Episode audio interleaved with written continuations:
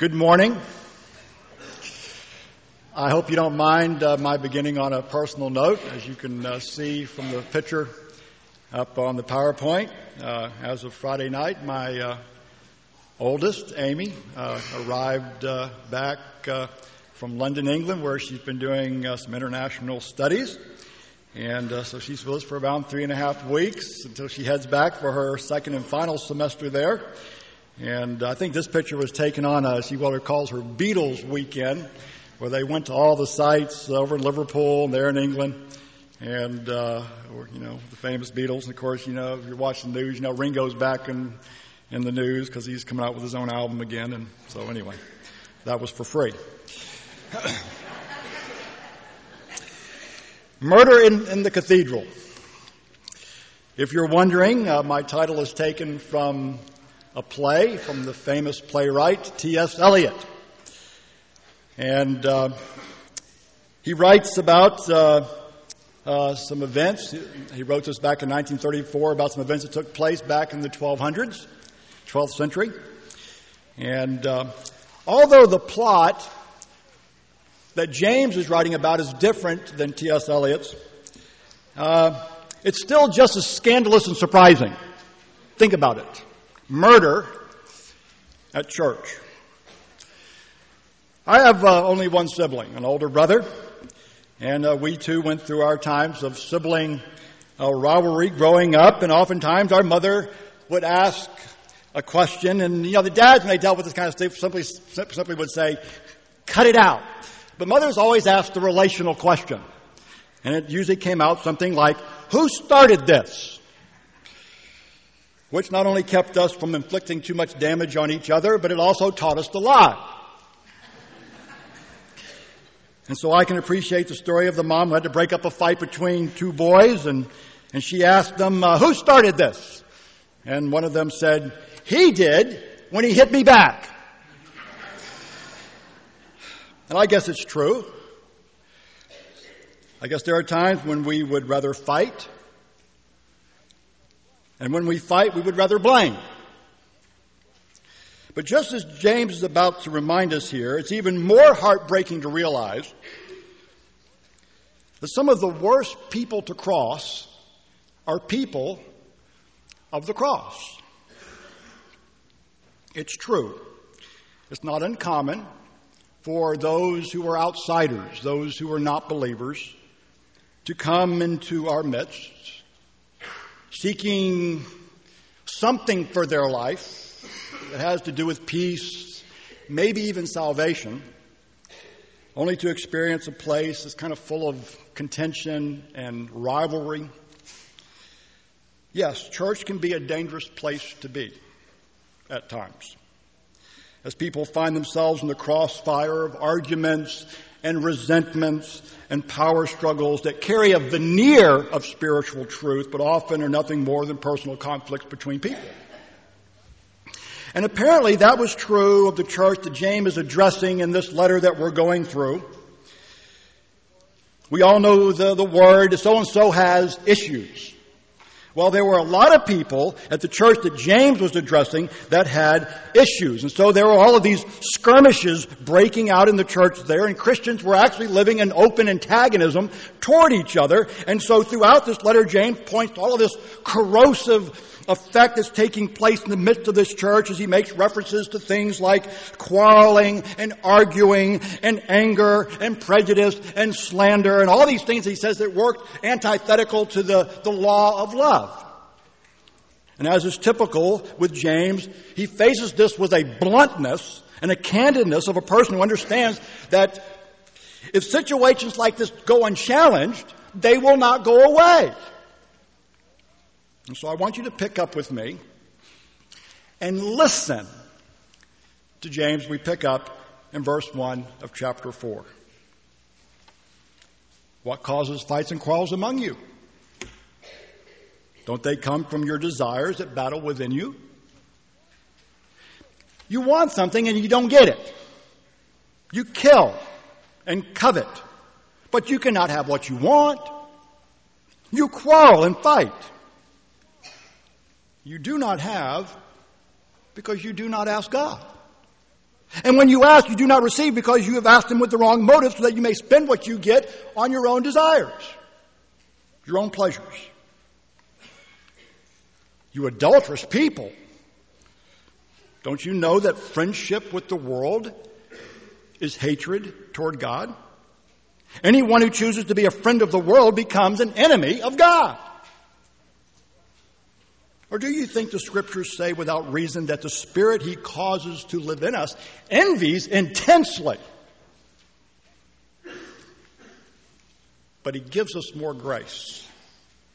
That's why the Scripture says God is opposed to the proud, but he gives grace to the humble. Now, remember that James, what he's just gotten through talking about. At the end of the last chapter, he talks about God's wisdom. And he says right here in chapter 3, I think it's verse 18, peacemakers who sow in peace raise a harvest of righteousness. It's as though the Holy Spirit is prompting James to think, if that's what true wisdom really looks like, then what's causing all of these fights at church? You see, when God's wisdom is on display, you don't end up with a lot of frivolous church wars. And so, if God's wisdom doesn't start fights, then what does? And where James takes us here is that the war without really originates from the war within. In other words, James doesn't accept the fact that we play the victim. Now, remember back in chapter 1, you know, if you've been part of this thing and been sitting through this process over the past several months as we've been talking about James, James told us that when we were tempted, what? He says, don't blame God. God's not the one who lets us down. Rather, it's the seducing flare-up of our own lust. So, you see, the problem isn't up there. The problem is in here. And now James is telling us, don't play the blame game when you get into a fight, because the problem, more often than not, is not out there. It's, again, in here. What prompts the battle in the church is the civil war in your own heart. As the New Living Translation puts it, what causes quarrel and fights among you? Don't they come from the evil desires that war within you? And so, on the top of your outline, if you want to fill it in, we fight with other people because of the lack of peace in our own hearts. It's like Walt Kelly's comic strip creation, Pogo, when he made the classic lines that he's known for. We've met the enemy, you can finish it, and he is us. Now, the Greek word here for desires is revealing. It is the word hedone, which is where we get the word hedonism. And as you know, hedonism is the philosophy of life that says the pursuit of my own pleasure, the pursuit of my own interest in life is the highest aim in my life. And so what James is saying is that we fight because each of us is so bent on getting what we want. Look again at verse 1. This time, as Peterson renders it in the Message. Where do you think all these appalling wars and quarrels come from? Do you think they just happen? Think again. They come about because you want your own way. Hedone. Back in 1986, there was a fatal collision between two Russian ships. One of them was a passenger ship. The other one was a freighter. It was on the Black Sea. And hundreds of passengers drowned in this event. And in the investigation that followed, what they discovered was that this tragedy was not because the radar had malfunctioned. It wasn't because they lacked visibility. As a matter of fact, the captains on both ships were quite aware of each other's presence for some time as they were coming toward each other. But they simply refused to alter their course until it was too late. I'm going to go my way, you move. Now here James is telling us that's our problem. Each of us is determined to go our own way, even if it means we have to ram into somebody else. Now, I'm pretty sure that we're all on the same page here with this. Okay, we shouldn't fight at church. But there still might be something that's a bit unsettling about all of this, and that is the extreme, exaggerated language that James is using here, like kill.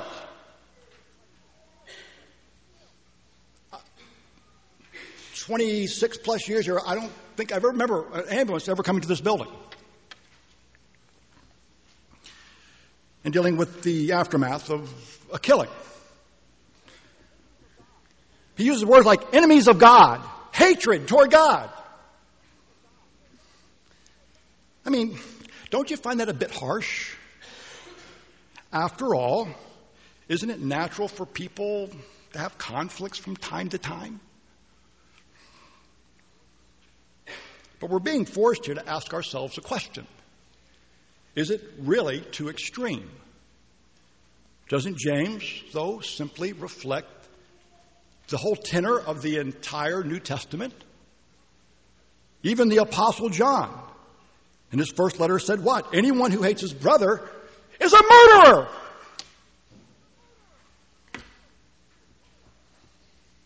So where are James and John getting this from? Why, you're ahead of me, aren't you?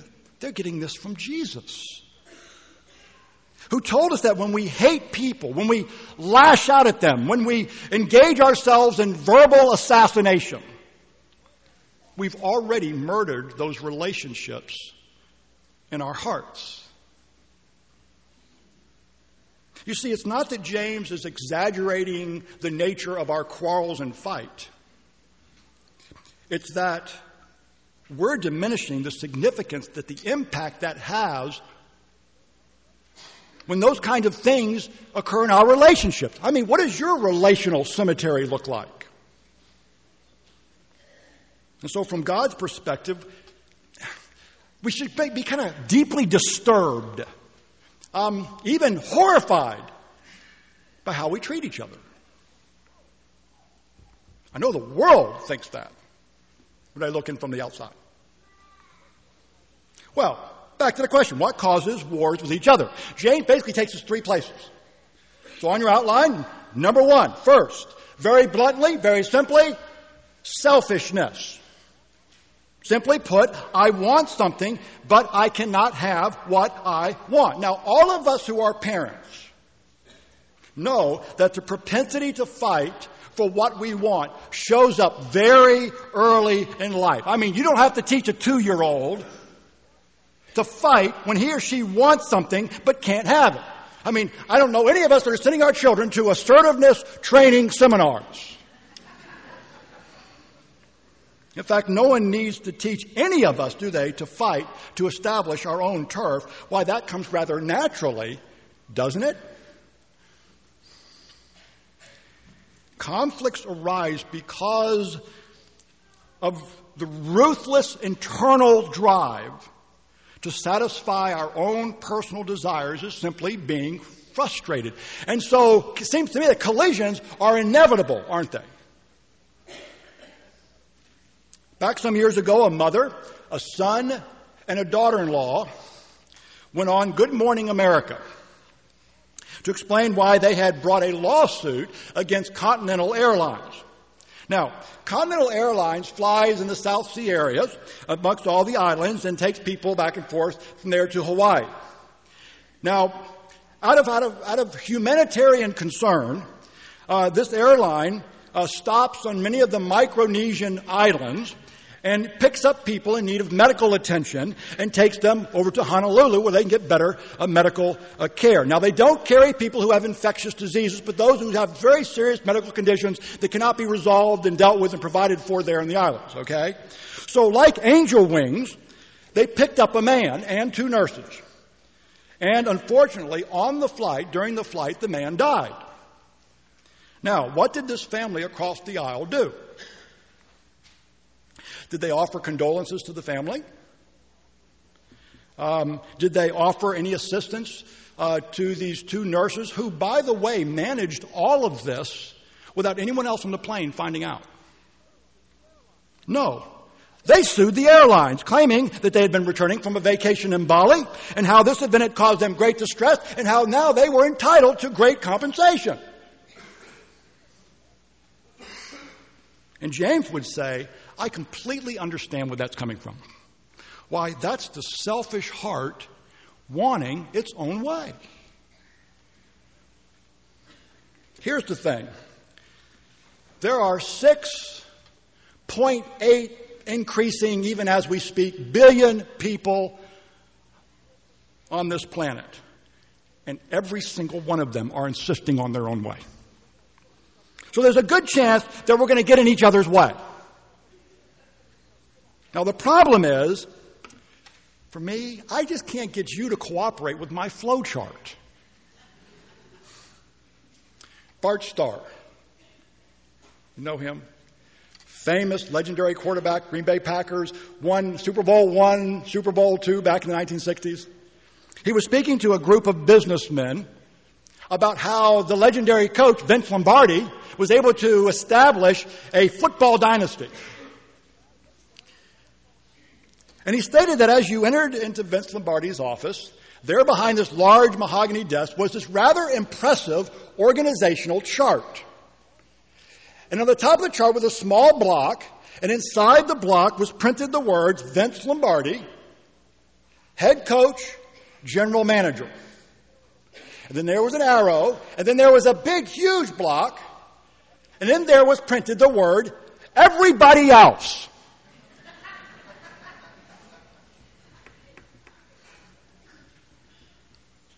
Now, you see, if we could orchestrate life that way for ourselves,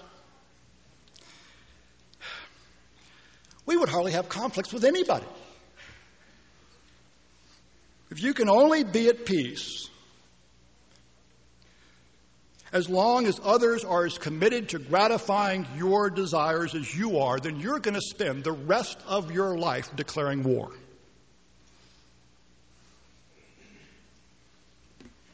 It's that simple.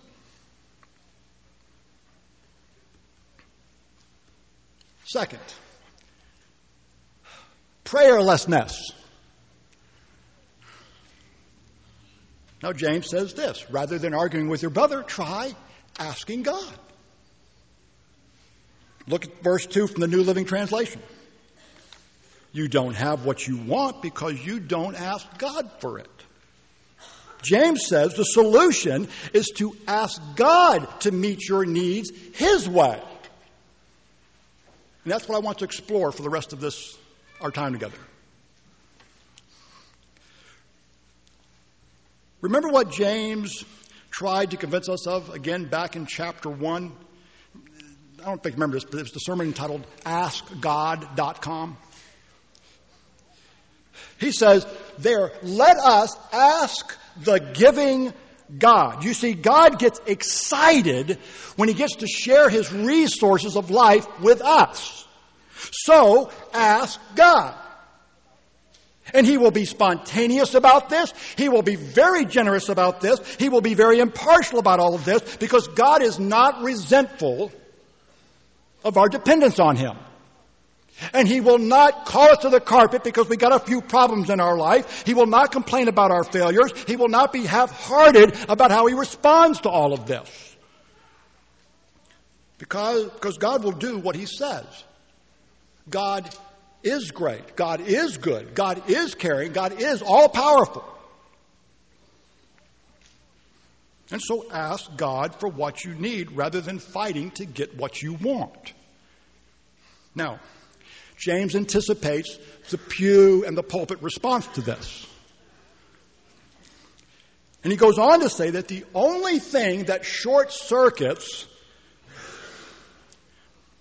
God's response to us is because God is not moved by temper tantrums any more than we parents are moved when our children pitch a fit because they cannot have what they want in hopes to change our mind and give them what they want.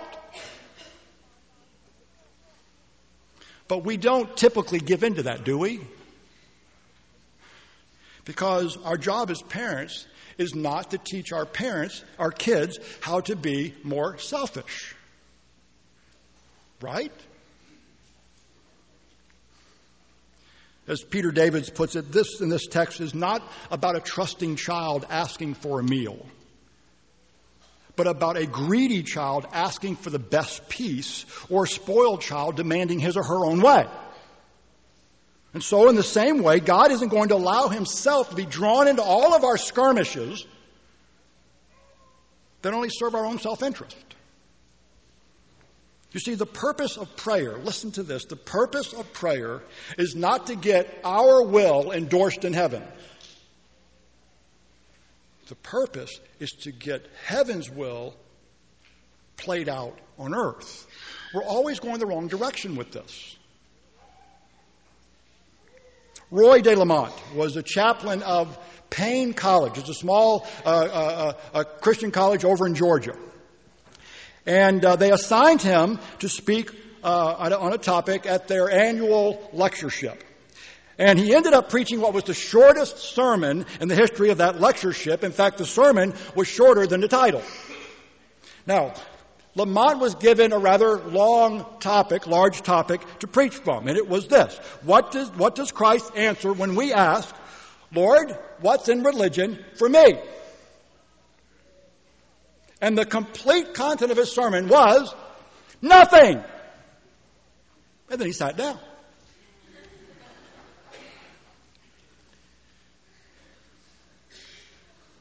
And he later explained that what he was trying to do was to get the attention of people who were kind of weaned and raised on this gimme gospel that we're so fond of in America, which by the way the world sees rather clearly about us. And then someone asked him, kind of, I guess, tongue-in-cheek, well, how long did it take you to prepare that sermon? And he smiled and said, about 20 years. And I understand what he means because it takes some of us a long time walking behind Jesus before we finally get it. It's not about us. But if we're really honest, there are times in our lives when we'd rather fight than to pray like that.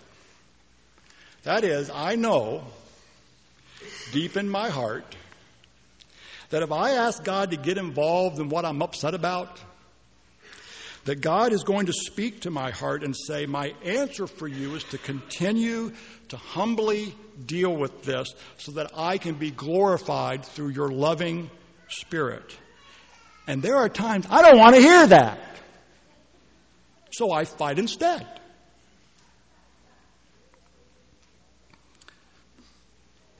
Finally, on your outlines, number 3, cause worldliness. And it's here that James takes us deeper into the progression and understanding our relationship with God. I want you to listen to James's progression. We already stated. He says that the reason we fight each other is because we're at war with ourselves. And now there in your outlines, the reason we're at war with ourselves is because there's a part of us deep inside that's still at war with God. Now, I'm sure that none of those who were part of the church that James addressed perceived or saw themselves as being enemies of God. Anyone here feel that way? But you see, it's possible to be working against God and never have one hostile thought about him. It all has to do with how you define your relationship with God. In essence, James asks us this question. How can you expect God to be intimate with you if you have another lover? You see, God desires to be our provider. Remember, he's enthusiastic about this. And so, he's rightfully saddened, angered, not in the sense of having it up to here with us, but kind of possessively, relationally angered when he finds us in the arms of the world. Because what we're implying is that what God offers us is not enough. Men, how do you feel if your wives thought that way about you, and vice versa?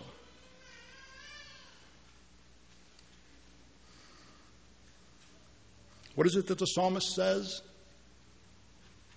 My soul rests in God alone. Apparently, back some years ago, there in Westminster section of London, England, it was discovered that all the errand boys whistled out of tune. And finally, someone noted that in that same area, all the bells that chimed in Westminster, that chimed off the hours each hour, were also out of tune.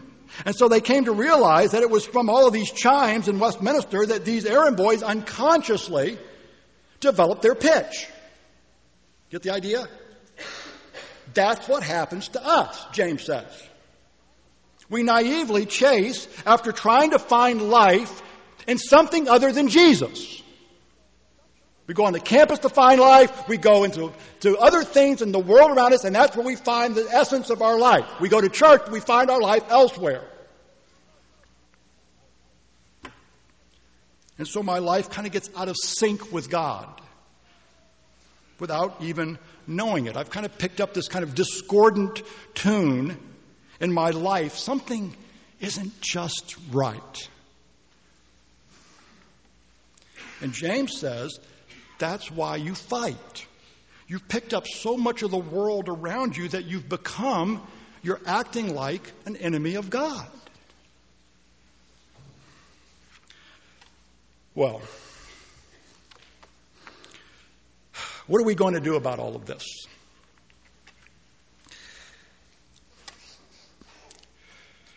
I remember one day, my brother and I had fought pretty much all day long. Somewhere during the afternoon, my mother had finally had enough. And after asking who started this, she threw down the ultimate throwdown. And she says, I'm telling your father. And when my dad came home, that's what she did. My father did not even go upstairs, as he typically did, take off his suit and come back down in more casual clothes. He took my brother and I immediately. We walked down into our basement, which kind of was a makeshift kind of workout room. He had my brother and I put on our 16-ounce boxing gloves. The typical ones are about 8 ounces. So, there's some padding here. And basically had us swing away at each other nonstop until we literally dropped dead from exhaustion.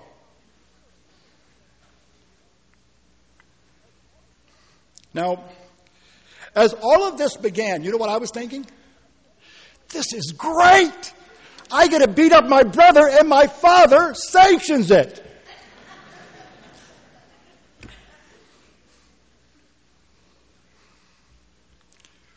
But by the time we had reached the end of this world record length bout, one round, I changed my tune a bit, because after several minutes of boxing nonstop, and when we wanted to pause, Dad would just hit us on the side of the head. Keep going. There was no rest. After several minutes of nonstop, all we could do was lean against each other in just total collapse, and we had these two arms like noodles.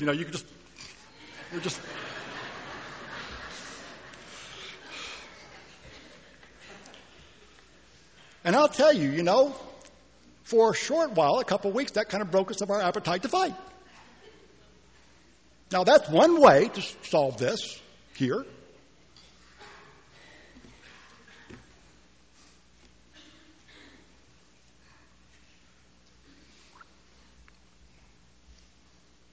But it doesn't last that long. James takes us a different direction by reminding us of two things that will help restrain our tendency to fight.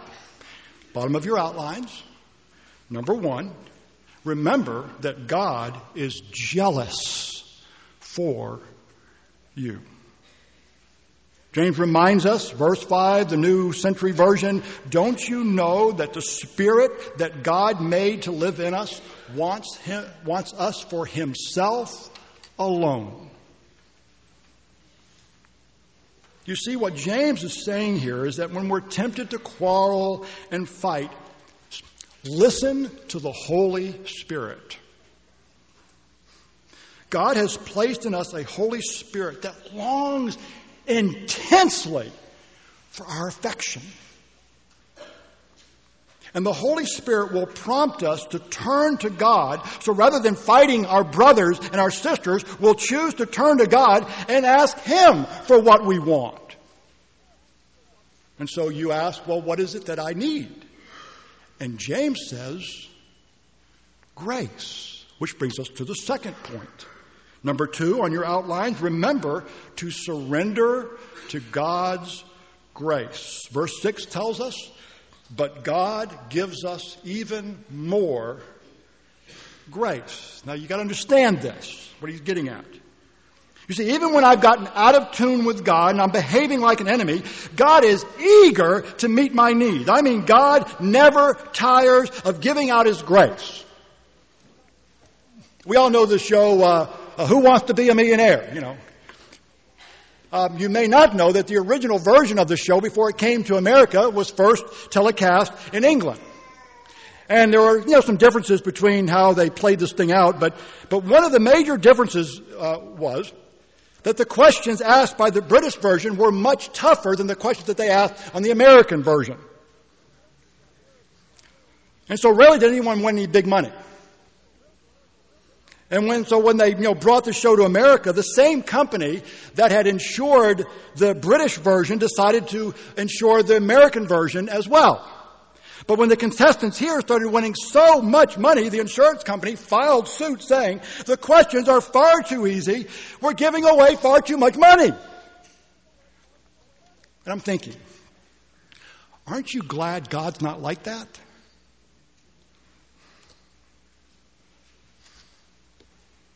I mean, God is enthusiastic about providing what you and I need in life. There is absolutely no end to God's delight about this. Now, here's the great thing. On your outlines, when I submit to God's grace, I can relax. I'm at peace because there's nothing that can frustrate God's ability to meet my needs. You see where that takes us? So when I come to God, he's either going to give me what I want or he's going to give me the strength I need to not need what I want.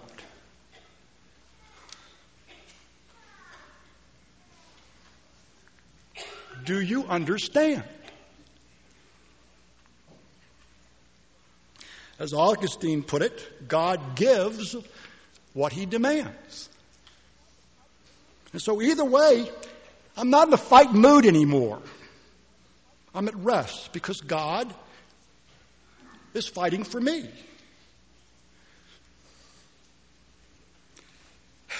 Well, we all get bent out of shape by other people. Now, I know some sermons, don't apply to everybody, and the rest of you, when I'm doing a sermon like that, or Tom, you're very graceful and you listen anyway. But this is one sermon where all of us fall here, right? We all get bent out of shape by other people. And so here's what I want you to do. I want you right now to think of the first person that comes to your mind when I ask you, who's been getting under your skin lately? Don't look at them. Just think in your mind.